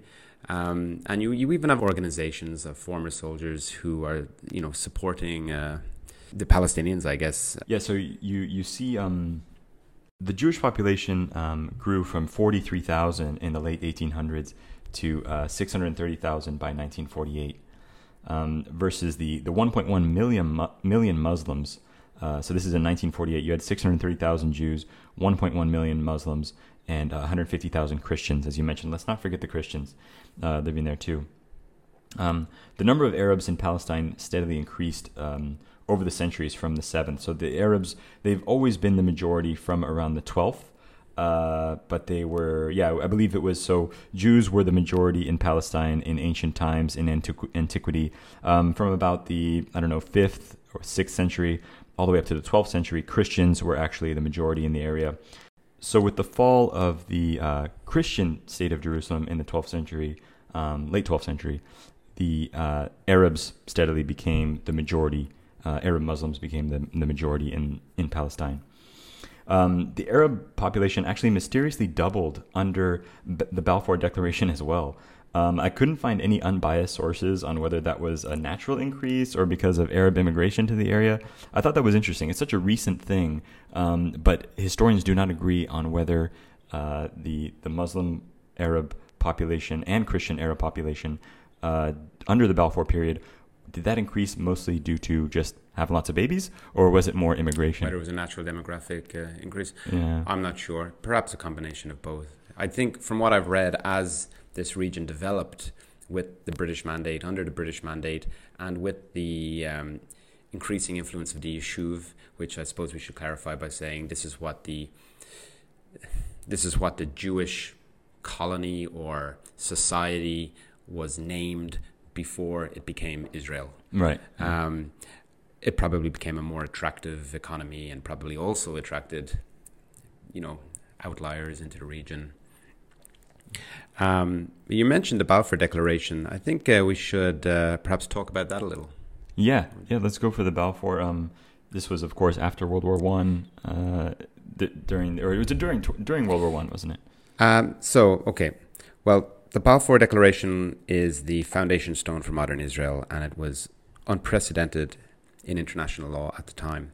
Um, it was a public statement issued by the British government in 1917, announcing support for the establishment of a national home for the Jewish people in Palestine, then, as you have described, an Ottoman region with a, a small minority Jewish population. I think at the time of the Balfour Declaration, it was at about 7%. Um, the declaration had two indirect consequences the emergence of a Jewish state and a chronic state of conflict between Arabs and Jews throughout the Middle East. According to a UN website, it ultimately led to partition and to the problem as it exists today. Any understanding of the Palestine issue, therefore, requires some examination of this declaration, which can be considered the root of the problem of Palestine. The problem of Palestine, just as an aside, I find that language problematic. I, I, I have like old school Irish history books, you know, I guess from the British perspective, and it's the the Ireland problem, the Irish problem, Yeah. as though you know your problems to be solved or bombed, you know. Yeah. Um, two main schools of thought have been developed on the question of the primary driving force behind the declaration. One is that it resulted primarily from the activity and skill of the Zionists, whereas, according to others, it was the work of hard headed pragmatists motivated by British imperial interests in the Middle East. And uh, British motives behind this decision were largely geopolitical. Okay, we mentioned that this was a, a very strategic part of the world for basically every power, regional power uh, throughout history. Um, it was consistent with the pursuit of the government's wider agenda to partition the Ottoman Empire. Um, it was kind of erroneously based on the myth of Jewish influence. Historians agree that Britain's leaders hoped that a formal declaration in favor of Zionism would help gain Jewish support for the Allies in neutral countries. In the United States and especially in Russia, where the anti Semitic Tsarist government had just been overthrown with the help of Russia's Jewish population. Some historians, for example, James um, Gelvin at uh, UCLA, suggest that this reflects patrician anti Semitism, a sort of reverse racism in the overestimation of Jewish power in both the US and in Russia. Um, if the British uh, were dominant in Palestine also, um, this gave them dominance um, over a crucial land bridge between their territories of India and Egypt. And this was uh, an essential post war goal uh, for Lloyd George, the Prime Minister at the time. Um, a Jewish presence in Palestine, it was felt, would strengthen Britain's position on the Suez Canal and reinforce the route to their imperial dominion in India, which is terribly ironic because later, as we will see in the 1930s, during the Jewish insurgency against the British mandate, the, the British interests were in currying favour of the Arabs and no longer the Jews, uh, but we'll get to that shortly. There was also an early interwar zeitgeist, which was internationalism, and the establishment of a Zionist state in Palestine under British protection would accomplish this goal while also following the Allied aim expressed at the Versailles um, Conference of self determination for small nations. And on a side note, I'm always looking for some way of connecting this to my own country of Mhm. Ireland. Um, at the Versailles uh, conference, which was supposed to determine um, self determination for, for the world's small nations uh, following the zeitgeist of internationalism, Ireland had every reason to expect rapidly to become recognized as the first of these small nations clamoring for um, self um, determination. Yet, ironically or hypocritically, neither the Irish Republic nor its representatives were admitted at Versailles. Um, Wilson's wartime idealism, it seems, was moderated by bipartisan diplomacy, not dissimilar, I guess, to U.S. diplomacy in today's conflict. Um, similar situation, a similar situation, or a similar fate uh, was in store for Egypt, South Africa, and Vietnam yeah, or like maybe China comes to mind. The way Taiwan wants to get a seat at the table, and yeah. the U.S. is like, well, one China policy. Did you hear about John Cena? Yeah, what did he do? He apologized for accidentally calling Taiwan a country. Accidentally calling a country. he called Taiwan a country, and uh, the Chinese were displeased, and uh, he apologized. Yeah, I think I think he was probably under. He probably forgot to read the fine print of the movie. Uh, the, the contract that he had signed by yeah. the production company. like, do not recognize. When I lived in China, there were three things we were supposed to avoid talking about. They were they were referred to as the three T's: Tiananmen, Taiwan, and Tibet. Ah, Tibet. Yeah, yeah. Okay, yeah. I was searching for the we third were, one. Yeah, we were cautioned to avoid these topics. Um, the Paris Peace Conference, to go back to 1919, um, um, resigned Irish nationalism to the realpolitik of peace in Europe.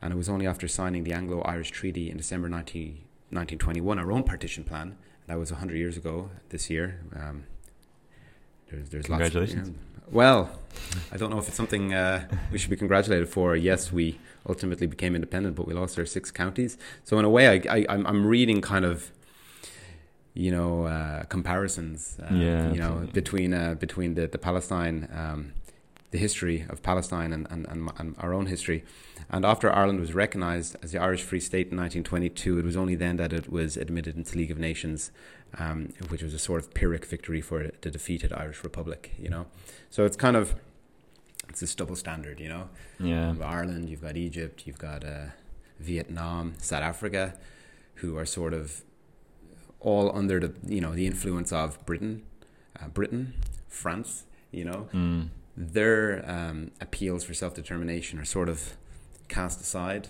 or put aside. But uh, Britain was quite willing at this time to to um, support Zionism in Palestine. You know, it's all all these geopolitical interests. Yeah, yeah, it's fascinating. Um, the declaration, however, I mean, it wasn't applauded by everyone. Uh, there was some disagreement within the British establishment about the Balfour Declaration. The local Christian and Muslim community of Palestine, which you referred to, um, who constituted almost 90% of the population, strongly opposed the declaration. As described by the Palestinian American philosopher Edward Said in 1979, it was perceived as being A, uh, made by a European power, B, about a non European territory, C, in a flat disregard of both the presence and the wishes of the native majority resident in that territory, and D, it took the form of a promise about this uh, same territory to another uh, foreign group. Um, in the broader Arab world, the declaration was seen as a betrayal of the British wartime understandings with the Arabs, with whom a previous commitment had been made in the McMahon Hussein correspondence in exchange for launching the Arab Revolt, which we mentioned earlier. And ultimately, Britain's involvement in this and mandatory Palestine became one of the most controversial parts of its empire's history and damaged its reputation in the Middle East for generations. And according to the historian Elizabeth Monroe, measured by British interests alone, the declaration was one of the greatest mistakes in its imperial history. The British government acknowledged in 1939 that the local population's views should have been taken into account and recognized only four years ago, in 2017, that the, that the declaration should have called for protection of the Palestinian Arabs' political rights. Mm. I remember learning that at school, all right. Well, some of that. um, when you and I last spoke about this uh, privately, that is not on the podcast, you said um, you used to think that the uh, quote unquote shitty borders argument as a causal factor for today's conflict was a strong one, but that now you're less convinced. Can you explain what you what you meant by that? Uh, yeah, the shitty borders argument is uh, that the European powers uh, during decolonization, well, during colonization, colonization itself, but um, the effects weren't seen until after colonization, really, uh, that they kind of draw these borders on a map. Uh, you can kind of see them. They're usually like straight lines, or uh, they don't. They're definitely not um, drawn by rivers or other geographical um, landmarks. Uh, you can see them in Africa, in the Middle East, in uh, maybe some parts of Asia too. I'm not sure, but um, probably Papua New Guinea. The island of Papua New Guinea, it's like split in half perfectly. Right? um, that's probably the Brits or someone. Someone did that. Um, so the argument is that these these quote shitty borders result in chaos because um, once the Europeans move out, these borders are, have been drawn. In some cases, it seems willy nilly uh, just whatever was uh, made sense to the geographer um, or whoever was in charge of it. And it results in drawing lines straight down the middle of ethnic populations, uh, grouping people together that don't normally uh, go together, like maybe um, people who don't speak the same language, don't uh, maybe have hostile religions, um, so on and so forth. So this happens again and again. You can see this. Um, I learned about it in anthropology class and sociology class. Um, that these uh, borders are, are an issue later on, and they, they lead to civil wars and unrest and conflict. Um, and if the Europeans, if the silly European colonizers had only drawn the borders better, um, respecting ethnic lines, respecting religious lines, and um, you know access to the sea, and uh, you know there's like a list of things that they should have respected. Um, if they had only done that, then we could have avoided many of these conflicts. So I think that argument holds weight. Um, it holds its uh, it holds some water, but I've told you that I find it less convincing because I think that now people have come to use this uh, shitty borders argument as a crutch to try to explain the behavior of people. Um, when I think there's a, just a lot more to it than that. I think it's a kind of a gross oversimplification. Um, and I think of countries like um, I don't know Spain or Belgium, where uh, you know there you have several different type types of people um, within one border, and it, there is conflict, right? The you know you can feel it if you've ever been to Belgium. There's tension between the Flemish uh, and the the Walloons, the, the French speaking southern Belgians. Um, and or if you go to Spain, you know, go to Catalonia, you have you know some Catalans want independence, some don't, etc. You you know the drill. Um, but I just think that you know having a a border um, poorly drawn is is is kind of maybe overstated to explain the um, these conflicts, and uh, I think it's something to keep in mind when you're reading about uh, these stories. Um, at the well, at the risk of going beyond the scope of this episode, um, I get what you're saying, but I, th- I think perhaps I give it maybe a little more credence. Um, I don't see how one can deny the influence of um, boundaries in, in the history of this, as well as some other conflicts. Um, I believe the Israel Palestine conflict is fundamentally a boundary dispute because it's really, even though we're talking about lots of the history here and ancient history too, it's really just a conflict about land. Um, I'd certainly caution, like you said, against the fallacy of the single cause. Um, that there was only one causal factor to the to the modern impasse. But the enduring quality of the conflict, I would argue, is uh, quote unquote shitty borders, as you uh, colorfully put it to me, uh, which are one of its axiomatic features. Um, the very fact of defining a boundary was among the causal factors of this conflict. Um, there was no boundary until the British proposed one, and it's never been accepted by both parties. Even a green line was only intended as a demarcation line rather than a permanent border.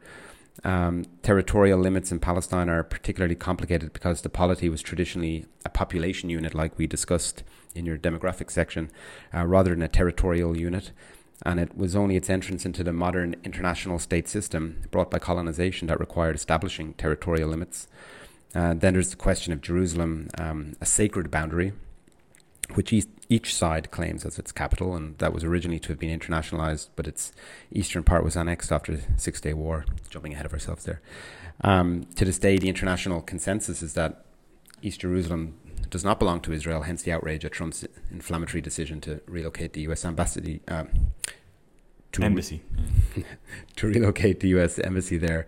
Um, which I'm glad to see that uh, Biden at least is opening up a, um, a Palestinian consulate in Jerusalem too now. Uh, there's also the related issue of ethnic overhang, where in Gaza, the West Bank, and Israel, Palestinians are segregated and policed. And even within the West Bank, which we, we talked about at the beginning of today's episode, territory that's nominally Palestinian but is in reality under military occupation and has only limited self rule. Uh, normal human interaction is interrupted by military checkpoints and illegal settlements that are balkanizing the ever diminishing territory. And not to mention the separation barrier in the West Bank along the Green Line. Israel describes it as a necessary security barrier against terrorism, whereas Palestinians consider it a racial segregation or apartheid wall. And I don't believe these have to be mutually exclusive. Um, and 85% of this barrier is inside the West Bank, like going up to 18 kilometers from the West Bank border and isolating about 9% of the land and 25,000 Palestinians from the rest of the West Bank. So, like you were saying, there are no straight lines in nature.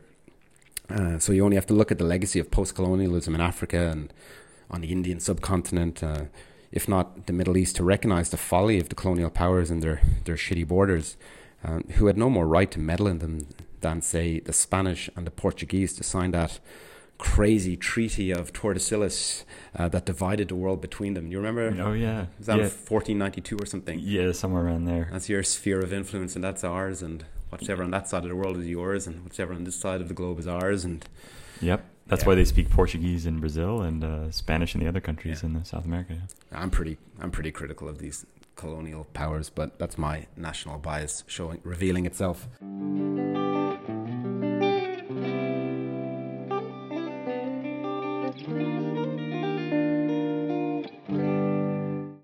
So, Mandatory Palestine was a geopolitical entity established between 1920 and 1948 under the terms of the League of Nations mandate for Palestine. The formal objective of the League of Nations mandate system was to administer parts of the defunct Ottoman Empire, which had been in control of most of the Middle East since the 16th century, quote, until such time as they are able to stand alone. End quote. In keeping with the colonial narrative um, about the creation of Israel espoused by most Palestinians and some Israelis, um, mandate is viewed as a euphemism for what is in essence a colony or protectorate uh, to administer Palestine and Transjordan. And according to this narrative, the mandate legitimized Britain's post war control over the region. Yeah, it's a good choice of words, huh? The mandate. When you wait, actually, yeah, this this this history is rich in euphemisms. rich in euphemisms. I won't even. That's a whole other episode. Um, dur- during the mandate um, period, the area saw the rise of nationalist movements in both the Jewish and Arab communities, and, com- and competing interests of the two populations led to the 1936 to 1939 Arab Revolt. And as I said a few moments ago, this is perhaps where my national bias makes itself felt, as I can't help but read this as analogous to the history of nationalist revolution in Ireland. Uh, the dynamics are at least superficially similar. And for me, this is really where the modern conflict is born Yeah. in this crucible of competing nationalisms. Yeah, and just before you move on, I just want to jump back um, real quick on demographics, uh, just to give the listeners an idea of how many Jews, how many Christians, how many Muslims are we talking about? So, uh, in 1914, we have about 94,000 Jews in Palestine versus the 70,000 Christians um, and 525,000 Muslims. Um, by 1931, uh, so almost 20 years later, we have 175,000 Jews, so the population almost doubled between 1914 and 1931. Um, 89,000 Christians, so a small increase of about, uh, I don't know, 15% uh, in the Christian population. Uh, and then 760,000 Muslims. So Muslims, in, the number of Muslims increased, um, oh, roughly 40% or so. Um, and now, uh, so that's about uh, just a million people, about a million people living in Palestine at that time. Um, just to give the listeners an idea of the demography. Okay, I think at this stage there is about 30% Jews. I, th- I think by the 30s during British Mandate Palestine. Uh, yeah, that looks about right. Yeah, maybe even a bit less. Yeah, Okay, Yeah. okay, 27% or Yeah, around there. I think. something like that. Yeah. So between 1931 and 1936, the Jewish population more than doubled, um, increasing the increasing the Jewish population share from 17 to 27 percent. All right, 27. Okay. Yeah. Um, attended Jewish agency land purchases, which often involved the British police expelling peasant farmers, included covenants forbidding sales to um, forbidding the sale of land to non-Jews, which were later incorporated into Israeli law. Thus, 92% of modern Israel cannot be sold to anyone who is not legally Jewish. This all peaked in 1936, the year in which the Palestinians began a full scale nationwide revolt against what they saw as a British bias towards the Jews. This appears to have been the case, although clearly all populations were guilty of committing violence against each other. Uh, the consequences of the Arab revolt um, meant that over 10% of the adult male Palestinian Arab population between 20 and 60 was killed, wounded, imprisoned, or exiled. 10%. This had a negative effect on Palestinian Arab leadership, social cohesion, and military capabilities, and contributed, in fact, to the outcome of the 1948 war. On the Jewish side, the revolt led to the formation and development of underground militias, which were to prove decisive in 1948. It became clear that the two communities could not be reconciled, and the idea of partition was born. Lastly, the British responded to Arab opposition with the White Paper of 1939, which severely restricted Jewish land purchase and immigration.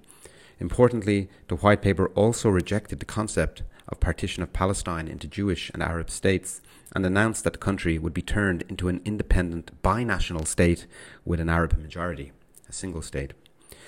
Interestingly, soon after the start of the Arab uprising in Palestine, the Peel Commission proposed a partition of Palestine that involved a compulsory resettlement of some Arab and Jewish inhabitants. It was not acceptable either to the Arab or to the Jewish leaders, although David Ben Gurion remarked in 1937 that the compulsory transfer of the Arabs from the values of the proposed Jewish state could give us something which we have never had, even when we stood on our own during the days of the first and second temples, sort of indicating that it would be in their interest. Um, and that's another euphemism, in fact, transfer. You read that word a lot transfer, transfer, which basically means cleansing. Yeah. And you read that by the British, you read it by the Israelis, you read it in the Palestinian histori- historiography too. Honestly, I mean, when I approached this, I think I told you I I tried to approach it as a as an historian would. It's impossible. Um, I tried to put out of my mind um, the events post 1948 or 1949. I tried to forget or not know about the 1967 war, about the Yom Kippur War, about the later intifadas, about the permanent issues, you know, um, the permanent status issues of settlements and the, the security fence and the refugees. I tried to think, okay, just based on this uh, knowledge, historical knowledge, if I were alive at this time, I mean, how, how might I feel about this? You know, it's an impossible task, but, you know, I tried to do it. And, you know, I can sympathize um, on some level with the Zionist quest for a homeland, and I can even understand their choice of Palestine, and acknowledging that most Palestinians would unlikely be able to accommodate this next concession I can understand why, after the passage of the Nuremberg Laws in 1935, Jews decided to ignore the immigration quota established by the British. And anyway, by that stage, they already had a significant foothold in Palestine, and the bell, so to speak, could not be unrung. The fact that neither side accepted the recommendation of the Peel Commission is noteworthy. Uh, you have to remember that neither the Jews nor the Arabs had our benefit of hindsight. Neither side knew how, by the end of the century and beyond, this would all play out. And it's for the same reason that I can understand why the Palestinians did not accept the terms of the UN partition plan. Why settle for half of what you consider to be rightfully yours, especially when you constitute a numerical majority? And why the Jews did, as it legitimized their presence and gave them what they never had a state. And as Ben Gurion knew, the Jews had everything to gain, whereas the Arabs had everything to lose. And I try to compare this to, I don't try to, I just make this comparison, I suppose, um, to Irish partition choices 100 years ago you know, I kind of see the Jews' acceptance of partition as being equivalent to Michael Collins's fateful decision um, to agree to the partition of an Irish Free State in Northern Ireland. Um, and in the subsequent civil war, because the Irish fought each other because of that uh, decision, um, the Irish Free State uh, were the ultimate victors. Collins's logic was the same as Ben Gurion's. Um, ben Gurion saw it as a stepping stone to greater things. And the Arabs did not accept partition, much as Eamon de Valera's party did not accept partition in Ireland. And today, those six counties have not been recovered.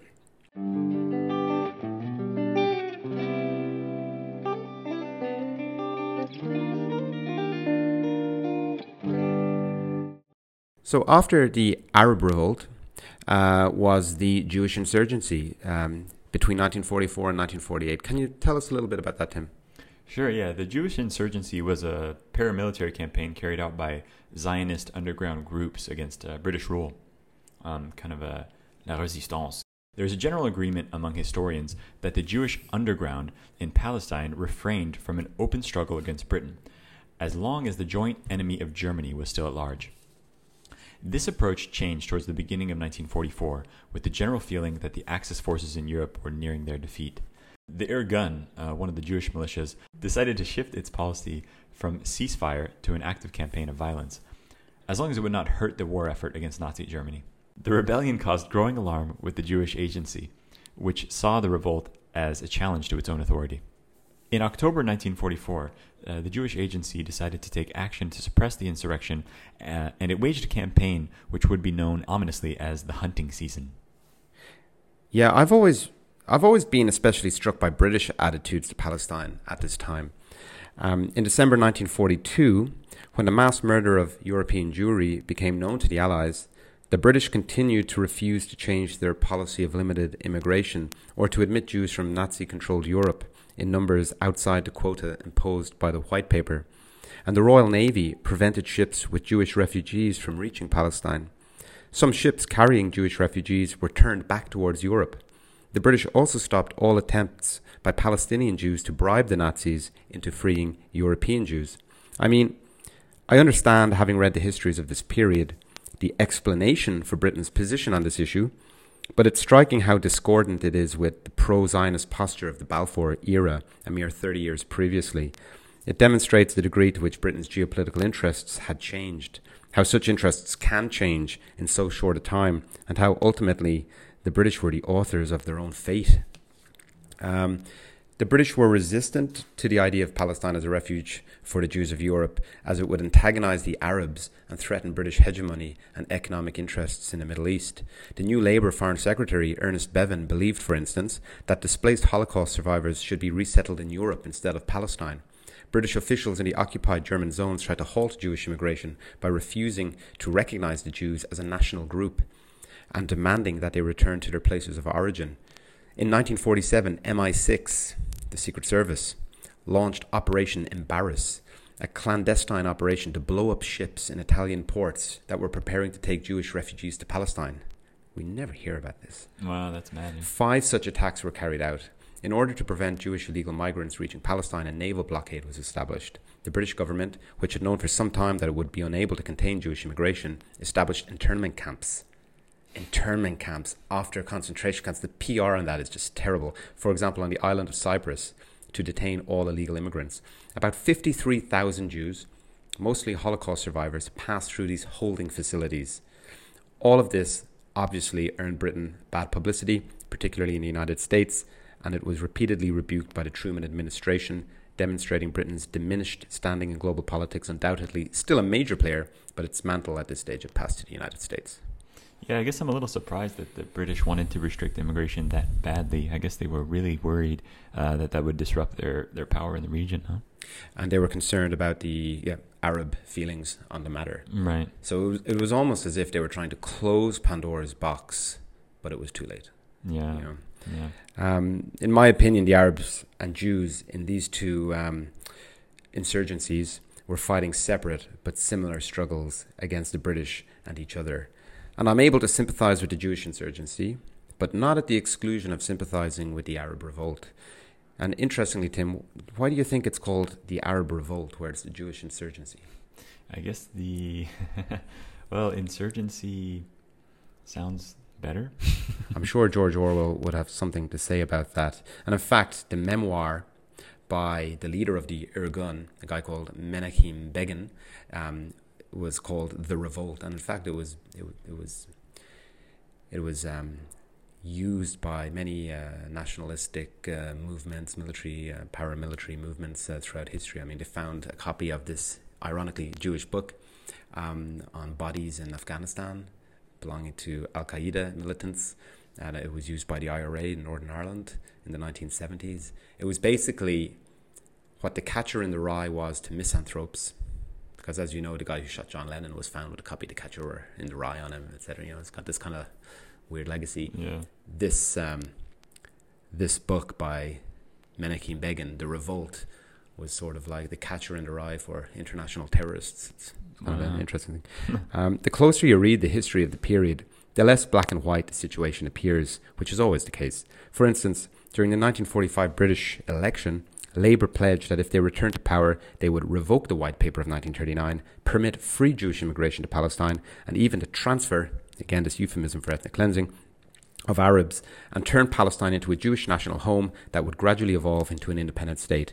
As it happened, Bevin decided to maintain heavy restrictions on Jewish immigration, favouring the White Paper's policy of turning Palestine into an Arab state with a Jewish minority uh, that would have political and economic rights.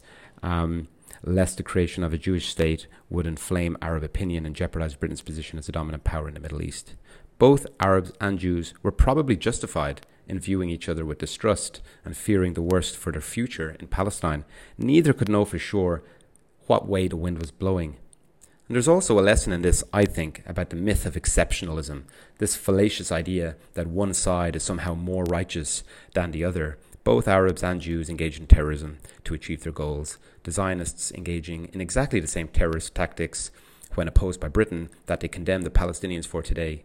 I don't mean that as an apology for terrorism, but to underscore the dearth of empathy for the Palestinian narrative on the part of Israel. The Jewish insurgency on the heels of the Arab revolt broke the will of the British in Palestine, and the general consensus was that it was time to leave.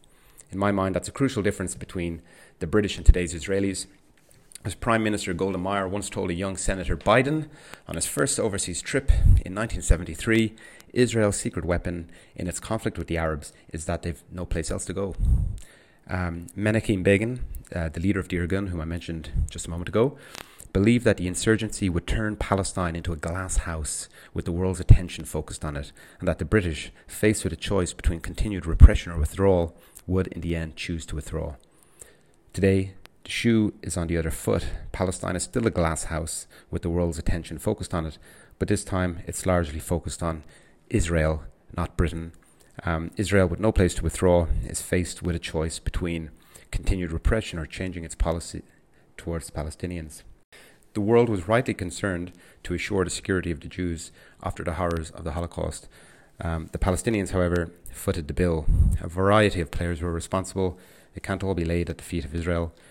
We've already discussed the part played by Britain. The US became increasingly invested in the prospect of a Jewish state under Truman. Um, other Western powers also played a part, nor had Palestine's covetous neighbours the Palestinians' interests at heart, as we shall see and the Palestinian Arabs themselves, for reasons both within and without their control, failed to hit the mark. Just finally, although the insurgency played a major role in persuading the British to quit Palestine, other factors also influenced British policy. Britain, facing a deep economic crisis and heavily dependent on the US, uh, was facing a massive financial burden over many of its colonies, military bases, and commitments abroad. And at the same time, Britain had also lost the centrepiece of the rationale of its Middle East policy after the end of the British Raj in colonial India. Sure. Sure.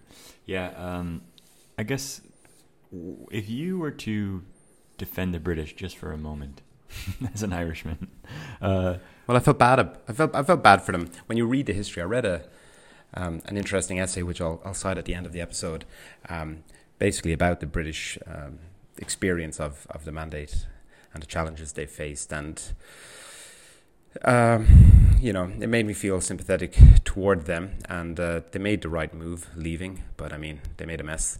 Um, but there were some shocking things too that I discovered too about uh, British military abuses that reminded me of stuff, as you said, about Vietnam, for for example.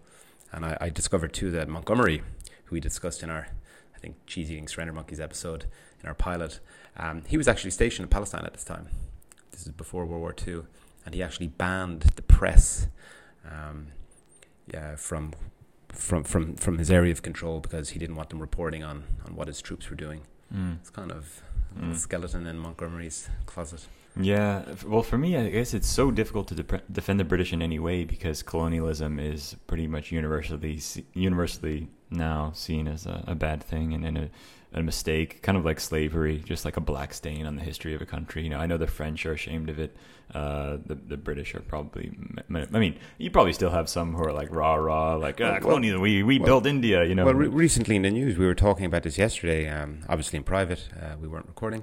Um, how Germany just came out yesterday and apologized for a uh, genocide in um, in its former colonies in not in Tanzania. Was it Tanzania? In Tanzania. Um, and uh, President Macron, the day previous, apologize not for its No, genocide, he- but he for its. I guess they were pissed that he didn't apologize. He he, he quote uh, recognized French guilt or something like that, but Re- he fell short of an apology. Okay, for the role of uh, of the French uh, forces in Rwanda. Rwanda that Yeah. prevented to do all they could to prevent the genocide there. Yeah, So yeah, it's uh, but it yeah, I mean it's just that it's, for me um, bashing the British, it's I think it's a big piece of it. I think you can lay a lot of the blame on the British. I'm just um, like I said, I, I just don't want to. Uh, use the, the shitty borders or the Brits as like this crutch to blame everything. no, no, I'm, I'm not. I uh, yeah, yeah, fair enough. I'm not suggesting that you know we blame everything on the British and the and the shitty borders. It's just Yeah. fascinating reading yeah. and how they're you know I just find it fascinating. Just given my background, um, I'm attracted to that story. You know, yeah, um, but yeah, sure, sure. yeah. Um, So let's uh that that, was, that was Palestine from ancient times to, To- 1948 or 1947. yeah, the rather. Jewish insurgency. So Mm. I guess the last thing we uh, we may wish to discuss, really, in, in terms of history, war. is the war, the 1947-48 civil war, the unofficial phase of the war, um, and then the first Arab-Israeli war. Okay. So um, in September 1947, uh, the British cabinet decided to evacuate Palestine, uh, and on November 29th, the United Nations recommended uh, partitioning Palestine into Jewish and Arab states, more shitty borders. Almost immediately, the mandate collapsed into civil war between the Jewish and Arab populations. Five and a half months of civil war in Palestine saw a decisive Jewish victory. Officially, however, the British mandate ended on May 15, 1948, with the State of Israel declaring its independence on the previous day. This was followed by the outbreak of the 1948 Arab Israeli War between Israel and its neighboring Arab states. The war ended with the territory of Mandatory Palestine divided among the State of Israel. Uh, the Hashemite Kingdom of Jordan, which annexed uh, the territory of the West Bank um, of the Jordan River, and of course uh, Egypt, which annexed uh, Gaza, the Gaza Strip. From all that I've ever read about this particular war, uh, which is known to the Israelis obviously as the war of independence, but to the Palestinians as Al Nakba or the catastrophe, um, the point at which they lost it all, and 750,000 of them fled or were expelled elsewhere, which created the refugee pr- crisis that is the longest running refugee crisis in the world today. Um, there are some bones of contention in the debate within his Israeli historiography, and the most often debated points about this war, from what I've seen, um, is the so these so-called myths, the myth of Arab-Israeli military balance, the fact that they were either evenly matched or that they were outnumbered or outmatched, um, the nature of Israeli-Jordan relations, um, um, Arab war aims, and uh, and like I just mentioned briefly, the, the origins of the Palestinian refugee problem. These four issues are what, what seem to be most often debated when historians write about about the war of 1948. According to the Israeli historian Avi Shlaim, the myth fostered by official and semi-official accounts of the 1948 war is that the Israeli victory was achieved in the face of insurmountable odds. Israel is pictured in these accounts as a little Jewish David confronting a giant Arab Goliath, he writes. The war is portrayed as a desperate, costly, and heroic struggle for survival, with plucky little Israel fighting off marauding armies from seven Arab states. Israel's ultimate victory in this war is treated like nothing short of a miracle. And for such a hero- heroic moralistic account, I, I suggest you read Chaim Herzog's The Arab Israeli Wars. Um, Chaim Herzog is a fascinating individual. He became the sixth president of Israel. He was born in Ireland. His father was the chief um, rabbi um, of all synagogues in Ireland. I think you can actually visit his house. There's a plaque in Dublin um, above the door saying where he was born. Um, he fought uh, for the British in World War II. He landed at D Day. He liberated the concentration camps, um, Chaim Herzog. He was involved. He fought in the Arab, uh, in the Jewish insurgency. He fought in the 1948 war. He represented Israel in the United Nations. He participated in uh, very tough debates um, within the United Nations, defending um, Israel's uh, position positions. Um, so he's a he's a very impressive figure. Um, but if you read his history of the, the wars, you get that you know um, you get that uh, that version of events. Um, And the heroism of the Jewish fighters is not in question, nor is there any doubt about the heavy price that they paid for their victory. And if I were Israeli, frankly, I would undoubtedly be very proud. And to an Israeli of a certain stripe, their national pantheon isn't short of military heroes. Nevertheless, according to the new historians, the nascent Israel state was not as hopelessly outgunned as the official history relates. It enjoyed a number of advantages that are commonly downplayed by the old school historians. For instance, it was better prepared and better organized when the struggle for Palestine reached its crucial stage than its local opponents. The Haganah, another one of these militias, Jewish militias, which is renamed the Israel Defense Forces at this time, could draw on a large reserve of Western trained and homegrown officers with military experience. It had an effective centralized control, and in contrast to the armies of the Arab states, especially those of Iraq and Egypt, it had short internal lines of communication that enabled it to operate with greater speed and mobility. During the unofficial phase of the war, the Yishuv gradually gained the upper hand in the struggle against its Palestinian opponents. Its armed forces were larger, better trained, and more technologically advanced, and despite some initial setbacks, these advantages enabled it to win decisively against the Palestinian Arabs. Even when the Arab states committed the regular armies, marking the beginning of the official phase of the war, the Yishuv retained its numerical superiority. At each stage of the war, the IDF significantly outnumbered the Arab forces raged against it, and according to the historians Simha Flapan and Benny Morris, uh, by the final stage of the war, its superiority ratio was nearly 2 to 1.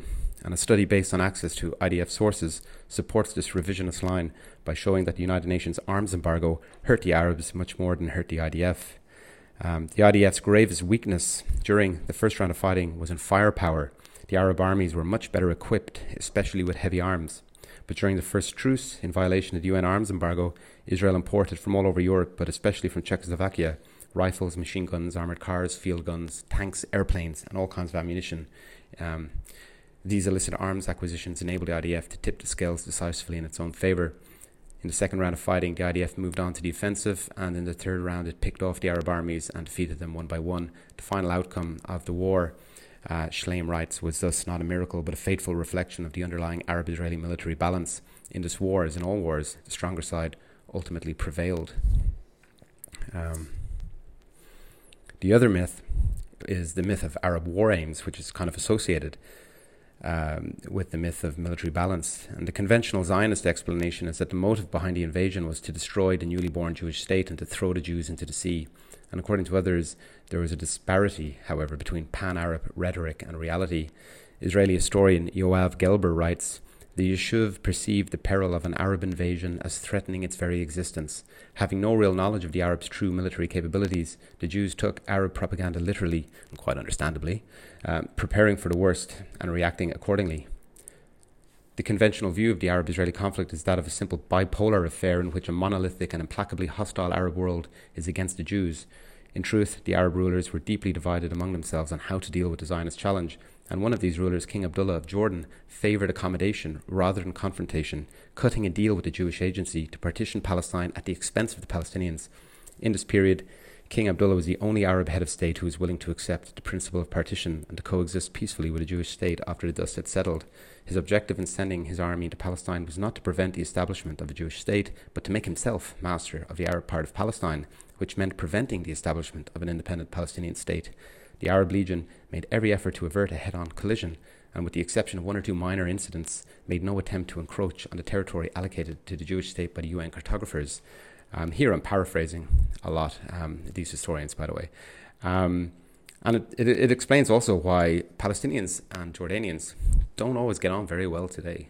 So, all of that that I just recounted, and I'm coming to a close now, detracts from the heroic version that pictures Israel as ringed by an unbroken circle of Arab hostility and having to repel a concerted all out attack on all fronts.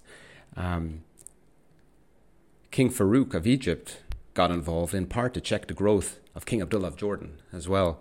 Um, judged by the standards of the Realpolitik camp, the collusion between the Zionists and the Hashemite King Abdullah in Jordan was neither extraordinary nor particularly reprehensible. Both sides acted in a pragmatic fashion to advance their own interest. A problem arises only as a result of the claim that Israel's conduct was based on morality rather than self interest.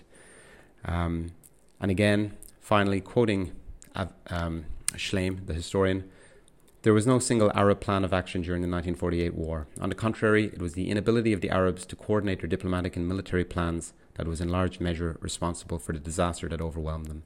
The reality was one of national selfishness, with each Arab state looking after its own interests. What was supposed to be a holy war against the Jews quickly turned into a general land grab. Division and discord within the ramshackle Arab coalition deepened with every successive defeat. Israel's leaders knew about these divisions and exploited them. The old historians, by concentrating almost exclusively on the military operations of 1948, ended up with the familiar picture of an Arab Israeli war in which Arabs were united by a single purpose. All were bent on the defeat and destruction of Israel. In retrospect, however, the political lineup on the Arab side in 48 appears much more complicated and the motives behind the invasion of Palestine much more mixed.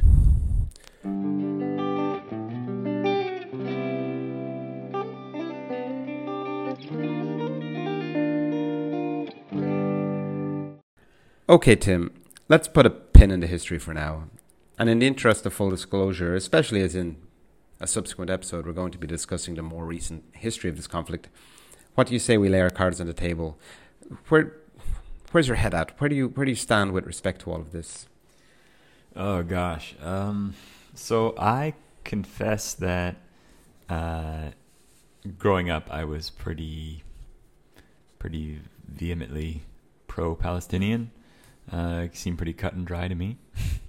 but um, I don't really want to say. I mean, now I, I am definitely. I guess I'm more pro Israel, but I'm, I'm, I try to be just as objective as possible and be like, listen, they both deserve that land. There needs to be a two state solution or a one state solution. I don't care. Just a solution that you know results in democracy, human rights, and everyone having a shot at, at happiness. Right? I'm American, and the, the pursuit of happiness is important to me. Um, so my interest today is not really to say like, oh uh, the Jews deserve this or the Palestinians deserve that, and it's been unfair and blah blah blah. Um, I just kind of want to talk about the gravity of the whole conflict personally, um, and what it means to me, and um, why I, I, kind of want the best for everyone. Um, so, for me, I see it as uh, I'm very sympathetic to the Jewish cause. Uh, you know, I'm very sympathetic to this idea like when are we going to leave the Jews alone? You know, when, when are we? They've been persecuted. They've uh, genocides, countless diasporas. Uh, you know, expel the Jewry was like a common phrase in in uh, medieval times. Um, when are we just going to leave them a hell alone? Now, leaving them alone comes at the the terrible price of Palestinians giving up their homeland and and living just uh, under you know you know you know conditions that no one should be living under, um, unspeakable uh, you know lack of rights and and just threat of violence and um, you know, a terrible situation for everyone. So it's it's just a matter of easier said than done to me. Um, now, I do have some experience, as I said, speaking to people from the area. Um, specific, one that comes to mind, an incident, um, an instance that comes to mind, is when I was in Brazil, uh, in the town of Paraty, um, which is uh, like a sort of beach town south of Rio de Janeiro uh, and we got to hanging out with two Brazilian Jews and an Israeli Jew.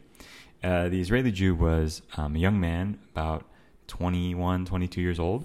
He had served in the IDF as a medic, um, and he was a nice guy, uh, very friendly, um, and we were kind of chit chatting all night, enjoying ourselves. Um, and we got to talking about geopolitics a little bit. I mentioned that I studied international relations at university, um, and you know, we talked about geopolitics. Kind of, I knew that maybe the Israeli Palestine, uh, Israel Palestine conflict could come up, um, and I didn't necessarily want to talk about it um, at that setting. But um, he did start talking about his experiences as a medic. Uh, he told me how he has had, you know, several times some of his close friends um, shot or victims of a, a, bombing or a rocket or whatever it may be, um, and they he's had to resuscitate some of his best friends and see the life of their eyes go out in front of him, and um, and it's just something that I I've never even come close to having an experience like that, and it was really humbling, and it kind of gave me new respect for him and for uh, what Israelis and Palestinians have to deal with, um, or anyone in war, you know, be it Afghani or um, you know Somali, anyone who lives in a country, grows up in a country where um, with constant war, um, and he he, at one point, um, I kind of started to talk about the American role uh, in in Israel Palestine, and he he got to a point where he looked at me in the eye and he told me earnestly, America has never done anything for Israel. He honestly believed that, and he said it with such passion and such conviction that I, it left me kind of speechless. And I didn't know how to react because for me, it added another layer of pain to the situation. It added another layer of tragedy because even if I'm sympathetic to both sides, um, I I'm kind of happy if if uh, America has been able. I mean, even though I know a lot of people are against uh, American involvement in the Middle East, period, right? And I think there's some water to that argument as well. But if if America has helped Israel in any way, um, you know, establish its own state, uh, a historically very persecuted people finding happiness and, and a land for themselves, a state for themselves. If America has helped that in any way, for me, I see that as a positive. And to hear him say that to my face, it was pretty brutal. Um, so that's kind of the Israeli side of things. The Palestinian side, for me, is just they're, they're the more obvious victims in this uh, in this situation. That you see, you see everything on the news. I mean, it's not right. It's just not right what's happening to the Palestinians. So for me, it's like kind of watching a brutal train wreck. You can't do anything about slow motion train wreck, and you feel for both sides, and uh, it really tugs at your heartstrings, doesn't it? Yeah, I mean, well, first of all, I was pleased to be able to have this conversation with you. Probably the most candid conversation about this I've had in quite a while, I suppose. What we're two hours in now, and we're still talking about it. And um, and though I suspect we disagree on a number of points, one of the problems of our time, as I see it, across the entire political spectrum, is a dearth of humility and tolerance when engaging with people we don't agree with. Um, and I was pleased to be able to begin the conversation by examining the historical processes behind a modern conflict. You know, this is ostensibly a history podcast, so it's a good idea to establish context and spend some time considering how Israelis and Palestinians view their own stories rather than dominating the, the discourse with how we see them, which, you know, we did anyway, and I, I did, especially. I'm aware, mea culpa. Um, I've always preferred history to politics, and sometimes think of the former as politics after the dust's settled or you know when the fog of war has kind of dissipated and you th- you can see things a little more clearly one hopes. Um, with history I can more peaceably entertain conflicting perspectives. And admittedly in contemporary politics I find this harder. Um, I don't think we'll ever agree on a single story here um, but I don't think that's strictly necessary either. Um, people will just somehow I don't know how they're going to do it reach a place where even if it's behind clenched teeth, we can we can or they can acknowledge one another's truth, uh, provided they can all agree on the on uh, some you know uh, the facts at the at the heart of the matter. Um, you know, I yes, I am personally biased. I think I have my biases. I think we all do. I think it's um, I think it's impossible not to have biases. Um, I think objectivity is is an illusion. You have to you have to approach things fairly and and look at both sides of a story. In fact, there are normally multiple sides of a story. Um, and you know, when reading the Israeli historiography, for example, I do tend to um, sympathize more with the new historians, with the revisionist school of Israeli historiography. So that's you know that's where I'm at. I'm sure listeners will all have their own convictions about this um, issue too. Um, in my mind, though, all of this laid the groundwork for the conflict as we know it today. It's it's exposition, um, and the aspects of the conflict that I find most egregious are not the history um, that we discussed today. I'm quite sympathetic to to the Zionist cause at that time, um, and like you said, this sort of kind of Holocaust guilt. I mean, where we, we are somehow reluctant to criticize or rebuke Israel too harshly because of the our, our terrible role in the past. Um, and I'm not just talking about the Holocaust, but you know pogroms that were conducted for centuries uh, beforehand. Um, yeah, and even even read about like the Romans. You know, there's there's evidence that possibly the Romans genocided the Jews. I mean, it just goes on yeah. and on. Um, the, well, the aspects of the conflict that I find most egregious are the, I think I mentioned it already during the episode, the so called permanent status issues. So, you know, the right of return, the uh, security barrier, the, um, uh, the settlements, um, etc. Um, and we'll, we might get into those in a subsequent episode. Um, ultimately, though, this history that we discussed today may explain the dynamics of today's conflict. For me, it doesn't necessarily justify them. Um, I said at the beginning that each side's narrative may be symmetrical, but there's an undeniable asymmetry of power between Israel and Palestine. And there's this tendency to both sides the situation, uh, which may be well intentioned, but in this case, I believe it's a false dilemma or false balance. And though there are certainly two sides to the story, I think this is a lopsided um, story. Um, I take I take issue with the way the narrative is so often framed. Either you're pro-Israel or pro-Palestine, and that's somehow supposed to sum up the total of your feelings, as though you're not capable of holding more than one thought in your head. Um, for me, it's a case of being pro-human rights and pro-rule of law, and I'm less interested in who started it than where we go from here. Um, thinking about history requires that you empathize with the different players, and I can simultaneously sympathize with the Jewish quest for a homeland and appreciate their attachment to Palestine, yet be outraged by the misfortune of the native Arab population and the arrogance and intransigence of the colonial powers who believe themselves entitled to decide their fate. Um, I actually applaud my government's decision, I don't know if you heard this, three days ago, um, to condemn the de facto annexation of Palestinian land by Israeli authorities in contravention of international law, becoming the first European Union state to do so. Um, condemning in the same breath, um, I might add, Hamas for its violation of human rights and suppression of democracy, and for targeting civilian populations in Israel and knowingly inciting Israel to retaliate upon the civilian population in Gaza, and the fact that Hamas has close ties with other Islamist groups and um, Iran, who is an existential threat to Israel, um, sits very uneasy with me. Um, and it's it's a it's a terrible fact that Palestinian leadership at the moment is not very inspiring. A 75 year old Mahmoud Abbas, Abu Mazen, who has been in power way too long, um, and Hamas, which is a, a, terrorist organization by the same standards of Amnesty International and other organizations that condemn Israeli actions. Um, the Irish Minister um, of Foreign Affairs, uh, Simon Coveney, justified the Irish position by saying, quote, the scale, pace, and strategic nature of Israel's actions on settlement expansion and the intent behind it have brought us to a point where we need to be honest about what is actually happening on the ground. It is de facto annexation. This is not something that I, or in my view, this House, meaning the Irish Parliament, says lightly.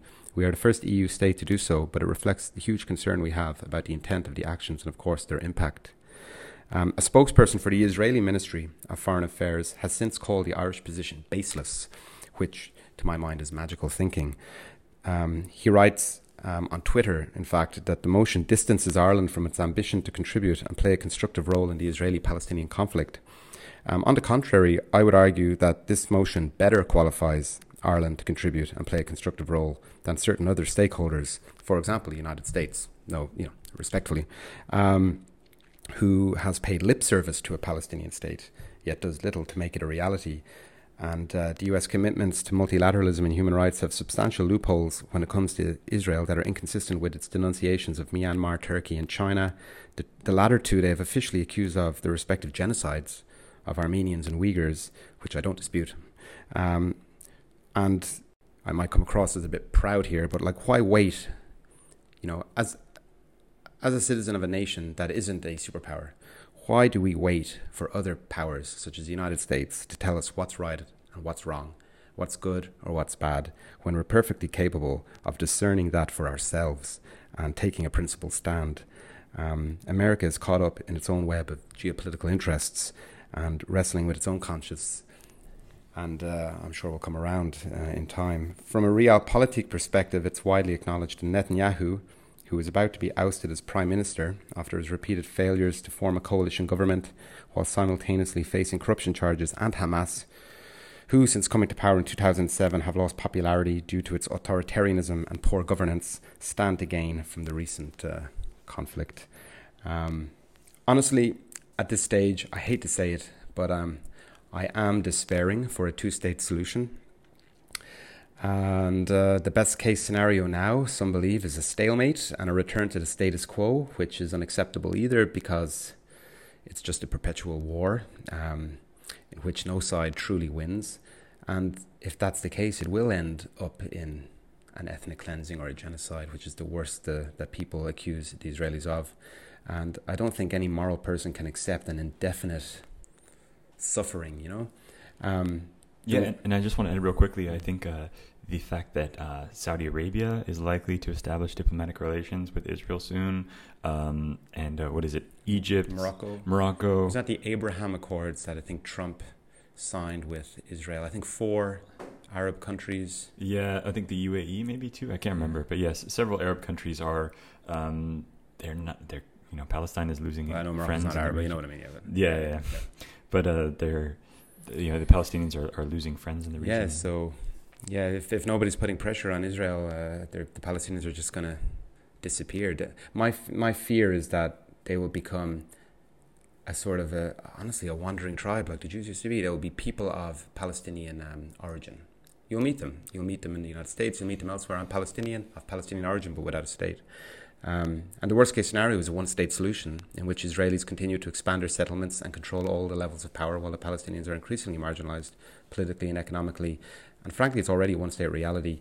Um, some Palestinians, though, believe a one state could be a good outcome if they're given full citizenship, including voting rights and all the other benefits enjoyed by Israelis. But really, few people believe that it's ever likely. Yeah, I, I encourage uh, you. Like I said, um, search up the Ask Project. Uh, there, he did a video asking um, Arab Israelis, Muslim Israelis, uh, if they feel occupied. Very interesting responses from those from the citizens there. Yeah, there's something, uh, the, the nation state law. Did you hear about that? Yeah, last year. Yeah, that's. I mean, that basically formalizes a. And, and in fact, I'm I'm I'm gonna I, I predict. I know we, we disagree on the apartheid analogy, and that's a whole other conversation. But um, I think that in the coming decades, within the next 10, 20, 25 years, Israel will be called out for apartheid. Um, and I think it's crazy. Basically, any NGO or human rights organization, organization, any independent organization has called it apartheid.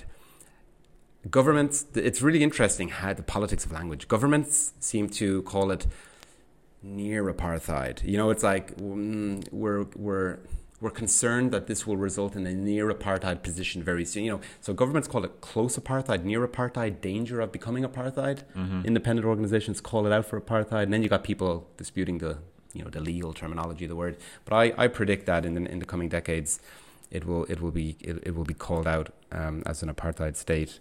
Um, and I think I agree with Archbishop Desmond Tutu, who who famously said, "If you're neutral in situations of injustice, you've chosen the side of the oppressor."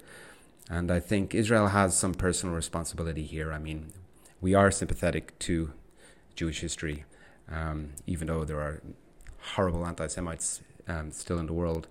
But I mean, they're probably going to have to take a look at their policy towards the Palestinians if they if they want to see, you know, Yeah, yeah, I can get on board with that. Yeah. So we'll see. We'll see. I guess. Feel, Yeah. it's, it kind of sucks though to feel so kind of powerless about it all. You know. Yeah, yeah. I just uh, I hope people can uh, listen to this episode and and, and I hope you you don't, uh, especially if you're Israeli or Palestinian, uh, don't get too angry with us or emotional with us. Um, just know that you know I'm, I'm sure there are a lot of uh, topics that you are ignorant about and you maybe don't. Uh, maybe you well, if don't. I if I were listening to a podcast of two foreign guys speaking um, about Irish history, I'm sure I would be. Yeah, I, I, criti- critical. Uh, I'm, I'm sure Israelis and Palestinians listening to this would will will disagree and probably be upset about the way I speak about their their their respective histories. But you know, we are two foreign guys, an American and Irish guy. We're informed, but we don't know it all, and we're certainly not Israeli or Palestinian. We're we're not Jewish or Muslim. We're, you know, we're we're privileged to have our own um, reasonably secure states and Yep. sovereign nations, and you know, so take it with a pinch of salt if you can. And uh, we're aware that we are fundamentally biased, etc. But um, that's Yeah. that's where that's where we stand on it, I guess. And I think the important thing to take home is that we care. I think we, but we care, especially you because you live there. But I definitely care about the people there, you know. Um, and we we don't want more violence, uh, and and we want a situation that I mean, there's no situation that will make everyone happy. I think that much is obvious.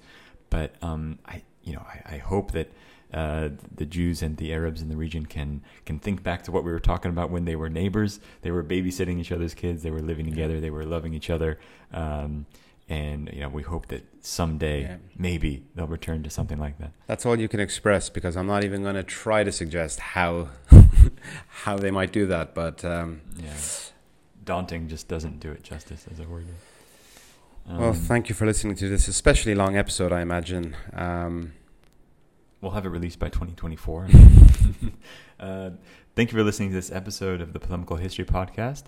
Tell us what polemical history you'd like to hear discussed next or not discussed. uh, as the case may be. Yeah. Shut up about this. Okay. on uh, Instagram and Twitter. Our handle is at polemicalcast. Alternatively, you can email us at polemicalcast at gmail.com. Lastly, we'd like to acknowledge the following sources which were consulted in the making of this episode.